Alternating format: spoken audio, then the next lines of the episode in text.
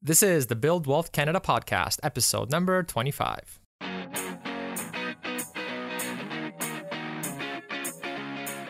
Welcome to the Build Wealth Canada podcast, where it's all about becoming debt free, accelerating your wealth, and taking control of your money. Now, here's your host, Kornel Szrejber. Hey, it's Kornel, and welcome to the Build Wealth Canada show. I wanted to kick things off by welcoming Canadian Money Saver as the new sponsor of the Build Wealth Canada show. And I'm definitely excited to partner with them since I've actually been a paying subscriber of theirs way before they decided to sponsor the show. So I feel I can legitimately recommend them to Canadians. And I personally found that they what they charge is actually a really small price to pay to be up to date on what is happening as far as personal finance goes in Canada. You know, and it's just good to be in the know just so you don't miss out on any important news. And what actually got me to subscribe to them back when I first became a paid subscriber was that when you sign up for their online version, you actually get complete access to all their past issues going all the way back to 2001, which is pretty nuts. So you basically pay for a one year subscription and you not only get all the new issues that come out in the year, but also the dozens and dozens of issues that they've published over the past 15 years. So it's definitely some really good value if you're looking for some good reading and to basically educate yourself. All right. Now, if you've been listening to the show for a while, you know that I like to arrange giveaways and exclusive deals for Build Wealth Canada listeners. So, what I did with Money Saver Magazine is actually arrange a deal with them where all Build Wealth Canada listeners get an extra bonus that everyone else has to pretty much pay for, as well as a discount on a one year subscription to the magazine if you decide to do that. So the bonus is that for free, you get exclusive access to the recording of a sold out paid webinar done by 31 year industry veteran, Peter Hudson, where he basically talks about what him and his company have learned in the past year and what to watch out for this year when it comes to personal finance and investing. And also, as a Build Wealth Canada listener, I've also arranged with them that you get a promo code that you can use for a discount on a one year digital or a one year print subscription to Canadian Money Saver magazine.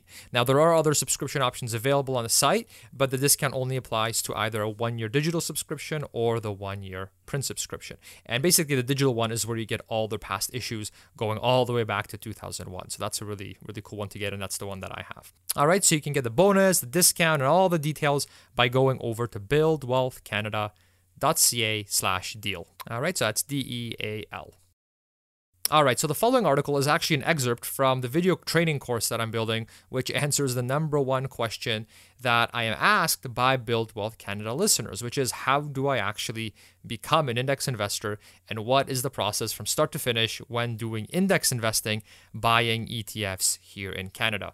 All right, so there's a lot of books and blogs that they're talking about how doing index investing by buying ETFs is basically the best thing since sliced bread, but there isn't really any sort of step by step video guide to show you exactly what to do specifically here in Canada. So, what I did for this course is I actually recorded my screen so that you can see exactly step by step how I invest every single month so that you can basically follow along and you can basically do it yourself at your own pace.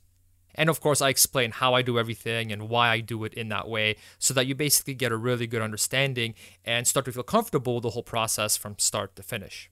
Of course, I also provide you with some good resources of things to consider, such as what are some good ETFs that you may want to consider buying for your particular portfolio.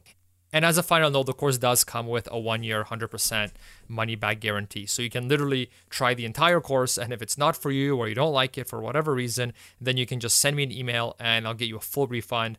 No questions asked, no hard feelings.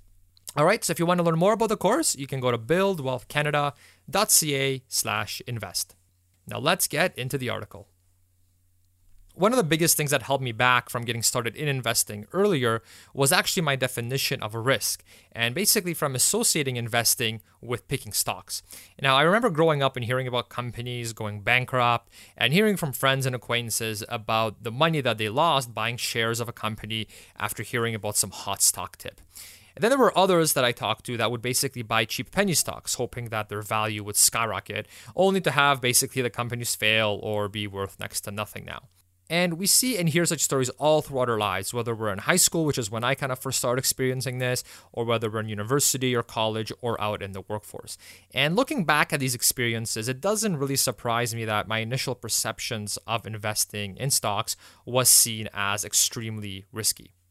Now, here's the part that basically prevented me from getting started in investing earlier, which in turn resulted in me in missing out on earning potentially an extra $16,128.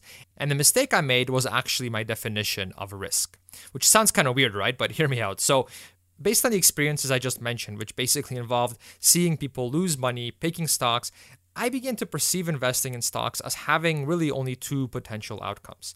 You either hit the jackpot by investing in some stock that ends up making you loads of money, so for example, you know BlackBerry in the early days, or the investment doesn't work out and you basically lose most or all of your money. In other words, I mistakenly defined risk as the probability that I could lose all my money. And when looking at it this way, I started being extremely conservative with my money. I was basically afraid to invest in stocks at all. And the only thing that I felt safe investing in was using my disposable income to pay down the mortgage quicker. And I thought, why would I put my money in something where I can lose it all when I can instead just pay down my mortgage, which essentially guarantees me a small rate of return? And just as an aside, I should point out too that this decision happened when I was basically fresh out of university and amidst the 2008 financial crisis, which for a beginner and uneducated investor was a very scary time to start investing in the market. It's basically hard to have confidence and see the drop in the markets as a buying opportunity when you don't fully understand what's going on. And basically, all you hear every day is noise about how others have lost money by basically solidifying their losses when they panicked and decided to, you know, sell off their investments right after things start to drop. All right, now don't get me wrong, choosing to pay down your mortgage instead of investing isn't necessarily a bad decision. It really depends on a multitude of factors, and the correct answer can be completely different from one person to another. But the bottom line is that I shouldn't have automatically just assumed that any sort of stock investing has a decent chance of me losing all my money, and therefore the only somewhat safe thing to do is to pay off the mortgage. What I know now through basically a ridiculous amount of research over the years is that there actually is a middle ground. And so, what is that middle ground? The answer is index investing. And for all the readers who are already a little versed on this subject, what I'm specifically referring to and what I actually personally do and teach others to do is doing broad market index investing by buying low cost ETFs. And if you don't know what this is yet, don't worry, we'll definitely go into that later. So if you're just starting out in learning about investments, then this definitely sounds like gibberish and can sound very intimidating as there are companies that spend millions in advertising to make this all sound very, very complicated. This way, instead of learning about this yourself, they hope that you instead seek them out, give them a lot of your money, and basically let them do everything for you. Then, decades from now, you basically wonder why your retirement savings aren't as big as they told you they would be when the real answer is that you basically paid them well over 100,000 in hidden fees over your lifetime. And yes, this does actually happen and is very common in Canada. Of course, there are great companies out there and many great financial advisors too. But my goal here is to give you the knowledge you need so that you don't get tricked into handing your hard earned money over to a salesperson that's basically disguised as an advisor. All right, this happens way too often in Canada, and actually, over your lifetime, can actually cut the wealth you earn from your investments by half. All right, so think about that for a minute. Imagine having half a million dollars in your retirement portfolio instead of $1 million because you've basically been unknowingly paying hidden fees on your investments for the past 30 years. Ouch. But I digress.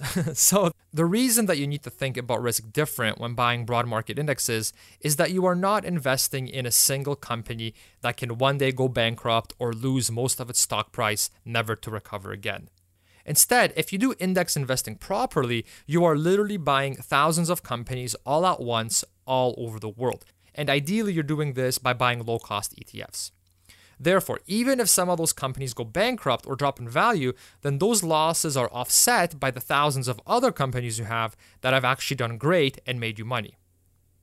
And just as an aside, I'll have another episode soon defining ETFs and indexes for you if you're just getting started in investing. But for now, just know that I keep suggesting buying ETFs because they are an asset that you can buy, just like a stock, which, if you buy the right ones, will mimic the broad stock market index. For example, there are ETFs that you can buy where one ETF contains thousands of companies that represent 99% of the entire US stock market. So, this is what I'm referring to when I say buying the index or buying the entire stock market. Now, the reason I often say broad market indexes with emphasis on the word broad is because I'm referring to only buying the ETFs that mimic the broad market. For example, those that mimic almost the entire Canadian or the entire US market, as opposed to mimicking only a small segment of those markets, like mimicking the technology sector or mimicking the financial services sector. So, not all ETFs mimic the broad stock market. So, it's really important to make that distinction. All right, so moving on, what is the actual definition of risk? Well, there are many definitions when it comes to investing. Risk usually refers to how large the standard deviation is for a particular investment. So, to put it simply, standard deviation refers to how much the value of an investment can fluctuate. For example, if you're investing in a stock market index, then the value of those stocks will fluctuate a lot more than bonds. Now, the extreme example is if you just put all your money in a savings account at your bank or credit union. In this scenario, the money won't fluctuate at all. You'll just earn a really small interest payment that gets added to your pot of money. So, what do I think of these ultra safe places to invest your money, like savings accounts? With them, you're almost guaranteed to lose money because of inflation. So, while your savings account won't go down and won't fluctuate, which feels safe, when you factor in inflation, you're generally losing money over the long term. This is why, for long term, you don't want to be holding cash under your mattress or in a savings account. The only debatable thing when it comes to this is your emergency fund. This is because you want your emergency fund money to be very safe and easily accessible if, for example, you're getting a car collision or your roof starts leaking or something of that nature. So, if you actually end up investing in indexes properly, can you actually lose most or all of your money just like if you were investing in one particular stock? While we should generally not use the word guaranteed when talking about investments, we can see that historically the stock market has always recovered. Could we have a doomsday scenario where everything is lost, never to recover again? Sure, it could happen. However, I personally feel comfortable in investing in entire indexes just because historically, so far, they have always recovered, even when we look at the last major financial crisis in 2008. As of today, even if we bought the S&P 500 broad market index at the peak right before the 2008 crash happened, then if you actually held on to them until today, it would have fully recovered from the crash and you would have actually made money. This is an important point because we sometimes talk to people who have completely swore off the stock market after the crash. They say they lost half their retirement in the crash, they sold everything off, and have convinced themselves that the stock market doesn't work and basically wouldn't touch it with a 10 foot pole. Years later, we now see from actual data that there was actually an incredible recovery after the crash, and that if they actually owned and, and, held broad market ETFs over this time, they would actually be net positive today. Now, of course, some will say that they couldn't wait that long for the markets to recover and they had to withdraw that money. But then the question becomes if you need the money in the short term, then why would you invest it in the stock market when you know that over the short term, its value can fluctuate greatly? If you were willing to wait a bit, for instance, medium term but not long term, then the question is was your asset allocation correct based on your life circumstances?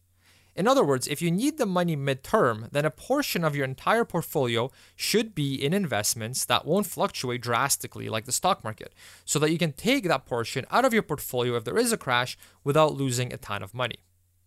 But fine, don't take my word for it. Let's see what Warren Buffett has to say, who I think we can agree knows a couple things about investing. And if you don't know who Warren Buffett is, uh, he's basically a legendary investor that at the time of this recording is the third richest person in the world with a net worth of around $60.8 billion, which he earned being a professional investor. All right. When creating his will, his instructions to the trustee that is to help with investments going to his wife was to basically put 10% of the cash in short-term government bonds and 90% in a low-cost S&P 500 index fund. So Buffett is known as being a stock picker and at the top of his game when it comes to investing. So isn't it interesting that when deciding what a non-professional investor should do, he still says to put a majority of the funds in a broad market stock index and a portion of it into bonds so that you can ride out the storms if you need the money in the medium term. Now, we can debate and analyze his decision at length, and I'm definitely not saying that all Canadians should adopt the same strategy by having such an aggressive asset allocation and by only buying the S&P 500 index for the stock portion of their portfolio.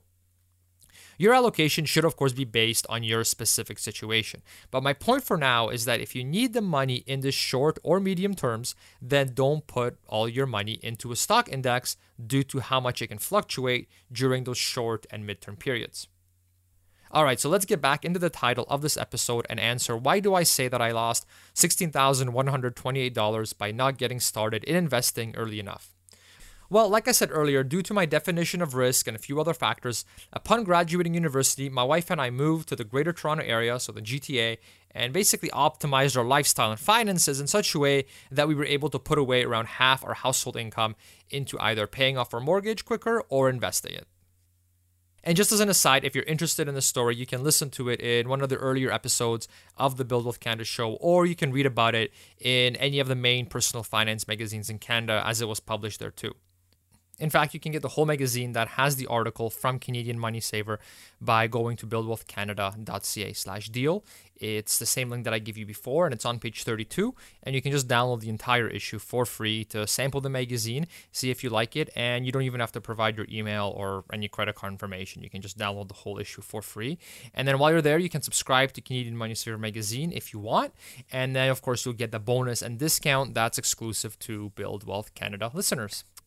All right, so basically, going back to the story, based on all the fear and lack of education about investing that we had, we decided to pay down our mortgage quickly. It was basically fully paid off by the time I was 29. Now, while there are many advantages to doing that, the disadvantage was that if we instead invested the money to buy the indexes using low cost ETFs, we would have been ahead by around $16,128 over those six years. And just as an FYI for simplicity here, I'm just using the average historical return of the S&P 500 index, which is basically one of the main indexes that track the US market. In other words, while we saved around $6,552 in interest by doing the accelerated payments on our mortgage over that time period, we could have actually expected to make $22,680 if we instead invested the money in broad market ETFs that, for example, track the S&P 500 index. So when I did the rough math on this, the difference between those two numbers is $16,128, which is what I say I lost by doing sort of the safer mortgage paydown option as opposed to investing that money in our retirement using ETFs to invest in the different indexes. Now, there are amazing benefits to having a paid off mortgage, such as increased cash flow and financial stability. But of course, the trade off is that our net worth is not as high as it could have been if we just invested the money instead. Now, once again, I'm not saying that what we did should or shouldn't be done by anyone listening to this. Uh, what I am saying is that it is important to consider the numbers like this to basically analyze your situation thoroughly, you know, even seek out the advice of a fee for service financial planner who is an expert in these matters and can help you decide based on your goals and your specific situation where you should put your extra money. Of course, remember to use a qualified advisor and one that doesn't get a bonus or a commission or potential promotion at work by selling you investments like, you know, mutual funds. All right? And just to give you a little bonus tip, if they say that their financial planning services are free, then that's typically a dead giveaway that they are being compensated on the back end through things like hidden fees, which you don't even really see but are definitely paying for. So, my main point here is that you shouldn't let your fear of losing it all drive you to not even evaluate all the options available to you. It's a really big move and one that should be based on your goals, ambitions, personal situation, and actual math, as opposed to emotions such as fear. All right, I hope you enjoyed the episode, and you can get the show notes by going over to buildwealthcanada.ca slash 25, so just the number 25. And don't forget to go to buildwealthcanada.ca slash deal for the free sample issue, and of course for the discount and bonus on Money Saver magazine. And you can go to buildwealthcanada.ca slash invest if you want to learn more about the step-by-step video guide on how to do index investing here in Canada. All right, have a great week. Take care. Bye. Thanks for listening to the Build Wealth Canada podcast at www.buildwealthcanada.ca.